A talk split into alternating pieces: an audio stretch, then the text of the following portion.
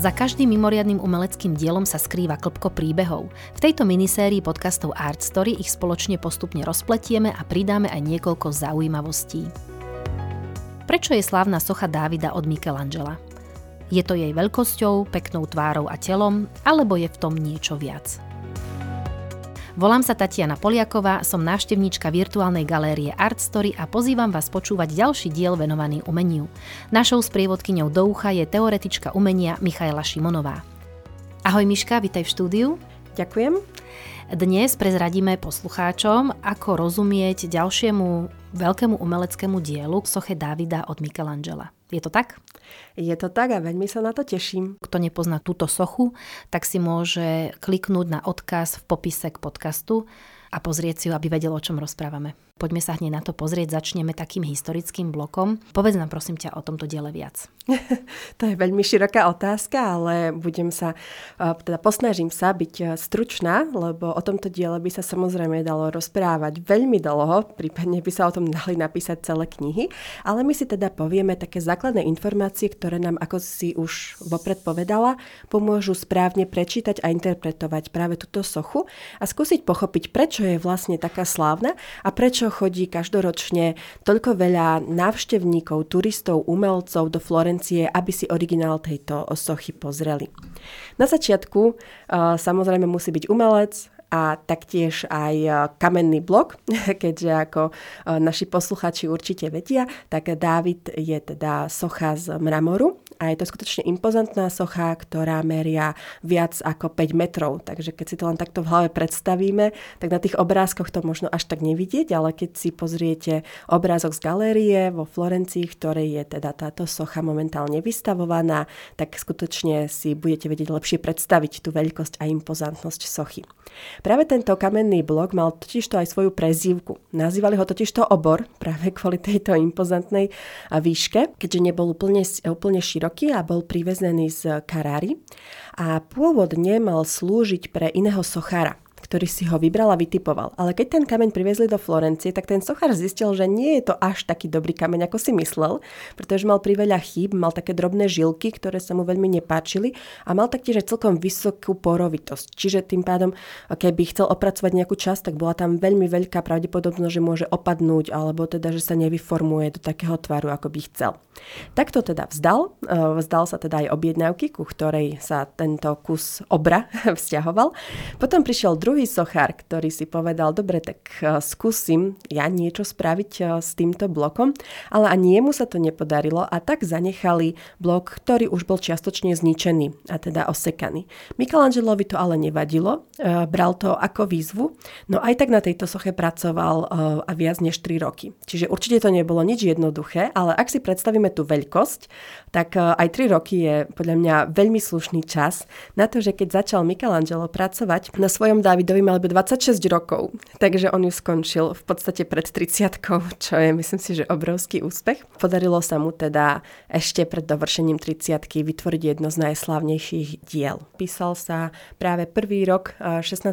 storočia, čiže rok 1501 a pracoval na nej do roku 1504. Práve toto dielo sa radí medzi jedný z jeho najväčších majstrovských diel, minimálne ako jeho najslavnejšia a najvýznamnejšia socha, ktorá sa nám dodnes zachovala. Na také druhé miesto by som radila Pietu, ktorú dokončil ešte veľmi mladý, myslím, že mal vtedy iba 24 rokov a dodnes si ju taktiež môžete pozrieť, je stále v chráme, takže e, je prístupná, je skutočne nádherná. Videla som ju naživo, teda obe sochy a môžem potvrdiť, že je pomerne náročné vybrať si, ktorá z nich je impozantnejšia, tak samozrejme záleží na vás, ktorému biblickému príbehu fandíte. Uh-huh. A ty si videla naživo aj tohto Davida? Áno. Uh-huh. Uh-huh. A počúvaj, Miška, asi to bude od veci otázka, ale mne hrozne vrta hlavou, ako on dokázal mm, opracovať 5-metrový balvan. Čo sa na to používa? Lešenie alebo akým spôsobom áno, to robia? Áno, ono sa vystavuje lešenie s tým, že navopred musí byť teda nejaký návrh, teda kvôli tomu, aby on vedel, akým spôsobom bude tento blok opracovať, kvôli tomu, aby sa časti tohto bloku nezlomili. Uh-huh. Keďže je to taký proces, ktorý si vyžaduje plné sústredenie a pieta, oproti tomu je o mnoho menšia a taktiež je aj viac do šírky a predsa len tá panna Mária tým, že je v takom veľkom a dlhom rúchu, tak to bolo trošku jednoduchšie, ako tam dať nahého mladého muža. Preto napríklad, keď si pozrite na fotografie, alebo teda ak navštívite Florenciu, prípadne jednu z 30 kopí v životnej veľkosti Davida, ktoré sa nachádzajú po celom svete, tak uvidíte, že sa podopiera jeho figura o taký ker alebo strom. A to nie je estetické, ale to je praktické. Čiže Michelangelo to všetko muselo v hlave ako keby vyrátať a vykalkulovať tak, aby skutočne sa tá socha napríklad v polpáse zrazu nezlomila a nepadla. Uh-huh. Preto je tam vlastne aj tá pozícia, ktorá sa volá kontraposto, ktorá bola teda hojne využívaná v renesancii a teda všeobecne v sochárskych, ale aj v maliarských dielach. Čiže bola za tým aj veľká matematika a fyzika, ktorú uh-huh. museli títo sochári narážam, áno, áno, áno, na to narážam, že určite to bez toho nešlo. A je také zaujímavé, že prečo je vlastne taký veľký, že to je možno taká pikoška, ktorú možno niektorí naši posluchači nebudú vedieť, možno niektorí budú. A je to kvôli tomu, že on mal byť pôvodne na streche katedrály, tej slavnej florenskej katedrály, prezývané aj El Duomo. Našťastie by som povedala, bol na to príliš ťažký, mm. takže ho nakoniec nechali na zemi. A preto vlastne aj Michelangelo, keď túto sochu navrhoval, tak ju navrhoval s týmto v mysli, pretože to bola objednávka. Keďže v renesancii sa teda robili tieto diela v 99% na konkrétnu objednávku. Ale napokon teda zistili, že je to príliš e, veľké a nie úplne vhodné na strechu, prípadne prečelie tohto chrámu, tak e, preto ju presunuli na námestie. Ale kvôli tomu má aj trošku inú anatómiu, ale o tom si povieme mm, trošičku neskôr. Uh-huh. Možno by som ešte dodala k tejto historickej časti, keďže som vravela, že som ju bola navštíviť, ale zároveň vravím, že nie je v tejto katedrále, tak kde sa vlastne nachádza? Dnes sa nachádza v priestoroch Akadémia Gallery, alebo teda Galérie Akadémia. A ak by ste si mysleli, že tam bola presunutá iba nedávno, tak by ste boli na omile, pretože tam bola presunutá už koncom 19. storočia, v roku 1872, práve kvôli tomu zachovaniu, pretože pôvodne bola na námestí. Čiže ešte počas Michelangelovho života bola táto socha presunutá na námestie Piazza della Signora, kde je dnes ešte stále kópia tejto sochy.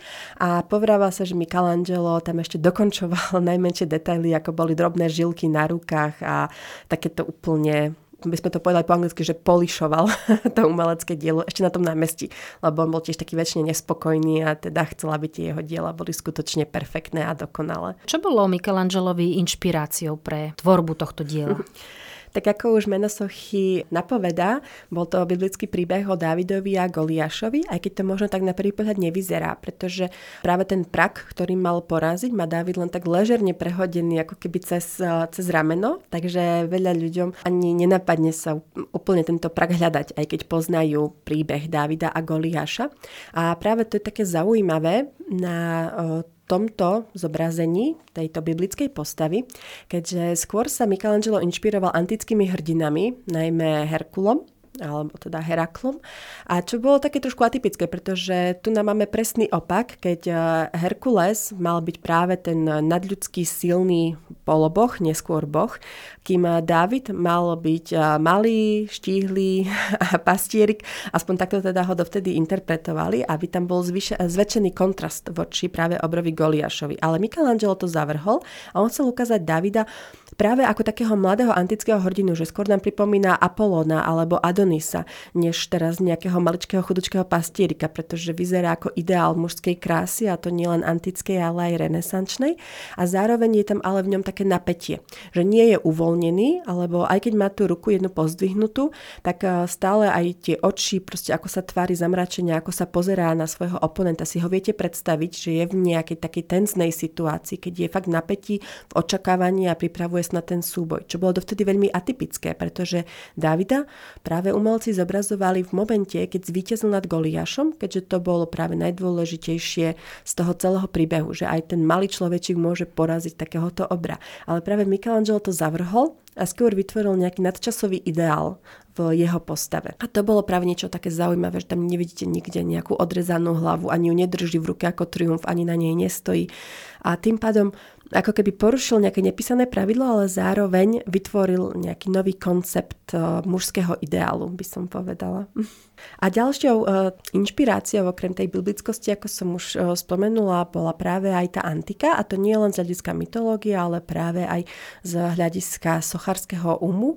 Dokonca sa povráva tak, taká príhoda, alebo taký by som povedala mýtus, že Dávid je trošku škúlavý, keď sa teda odborníci pozreli bližšie na jeho oči, tak to zistili, že jedno oko trošku odbieha a vznikol teda okolo toho taký mýtus, že vraj to spravil Michelangelo schválne, aby sa teda vymedzil voči antickým autorom, aby si to nemilili s jeho tvorbou, pretože ich považoval za neprekonateľných majstrov a teda on nechcel sa vyvyšovať nad ich tvorbu a chcel si ich úctiť.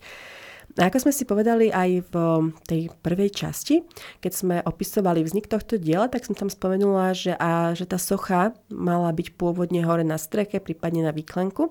A kvôli tomu je tak trošku aj anatomicky nie správne vytvorená. Napríklad má dosť e, výrazne e, zväčšenú hlavu a ruky, pomere teda k trupu a k nohám, čo teda vytvára takú optickú ilúziu, keď sa ako človek pozeráte na tú sochu z dola. Čiže ako keby malo zväčšiť optiku opticky práve tieto prvky, ktoré by inak boli strašne maličké.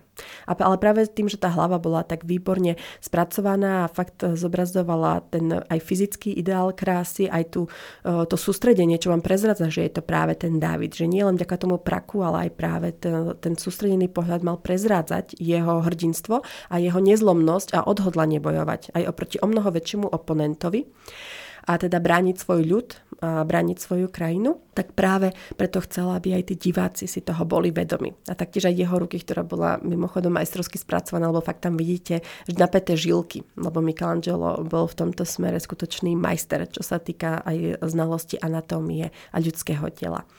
Myslím si, že jeho roveň bol možno iba Bernini z tohto mm-hmm. hľadiska, teda z mojej mojej, mojej vlastnej skúsenosti. Aj inak toho Dávida prezývali Manu Fortis alebo silná ruka, práve kvôli tej jednej mm-hmm. ruke, ktorá bola tak opticky zväčšená a výrazná, že teda by ste nechceli od neho dostať facku inými slovami. Mm-hmm. Takže je to také celkom milé, ako to popri tom všetkom vznikalo. Tie jednotlivé mýty alebo takéto rôzne príhodičky a prezivky sa postupne nabaľovali. A skutočne o, Michelangelo na to myslel už, keď sme si vraveli o tom prvotnom vzniku. Čiže on robil tú sochu s tým, že mala byť umiestnená na konkrétne miesto, takže preto mu to môžeme prepačiť. Čiže nie je tam zlá anatomia kvôli tomu, že on by nevedel teda vytesať správne sochu, no, alebo boli už aj také pokusy, že keby e, Dávid skutočne žil, tak akože by si veľmi nepochodil, pretože mm. by bol dosť deformovaný, ale zase musíme sa samozrejme nazerať na to v tom kontexte, e, keď Michelangelo tú sochu tvoril hovoril. Ono, druhá taká teória o tých disproporciách, ktorá sa tak trošku pridružila a ktorá si myslím, že mohla mať svoj vplyv na to, ako tá socha v konečnom dôsledku vyzerala, bolo aj to, že ten kamenný blok bol už dvakrát dopracovaný a ako som vravela, že nebol úplne ideálny, že potom tí sochári zistili, keď s ním začali pracovať, že je to veľmi náročný kus kameňa. Že nie len ten samotný mramor, ale aj ten samotný kus. No a práve to je jedna z tých interpretácií, že aj preto tá anatomia nie je úplne taká ideálna, lebo my Michelangelo to mal ešte viac stiažené práve tým, mm. uh, ako ten Koľko ho ten kameň kde pustil. Presne, mm-hmm. presne tak. A kde si musel dávať pozor, aby to potom napríklad neodpadlo, alebo aby to nedeformovalo, alebo to bol taký najväčší uh, nepriateľ počas uh, tej trojročnej tvorby na mm-hmm. tvorby sochy. Kopec zaujímavých informácií si nám povedala Miška. A na záver ešte taká otázočka, nejaké pikošky, zaujímavosti o tomto mm-hmm. diele? Ja by som možno povedala o také dve zaujímavé uh-huh. veci, ktoré mňa teda osobne pobavili. Tá prvá sa týka kráľovnej Viktórie, uh-huh. ktorá keď so svojím manželom vtedajším zakladala múzea a teda chcela vzdelávať svoj ľud, tak si objednala viacero odliadkov a kópií slávnych umeleckých diel. No a jednou z nich bol práve Michelangelov David, no lenže keď ho ona videla, tak bola trochu tak zdesená, pretože viktoriánska puritánska doba, ona zrazu videla teda nahý penis na mladom mužovi, tak bola z toho taká zdesená.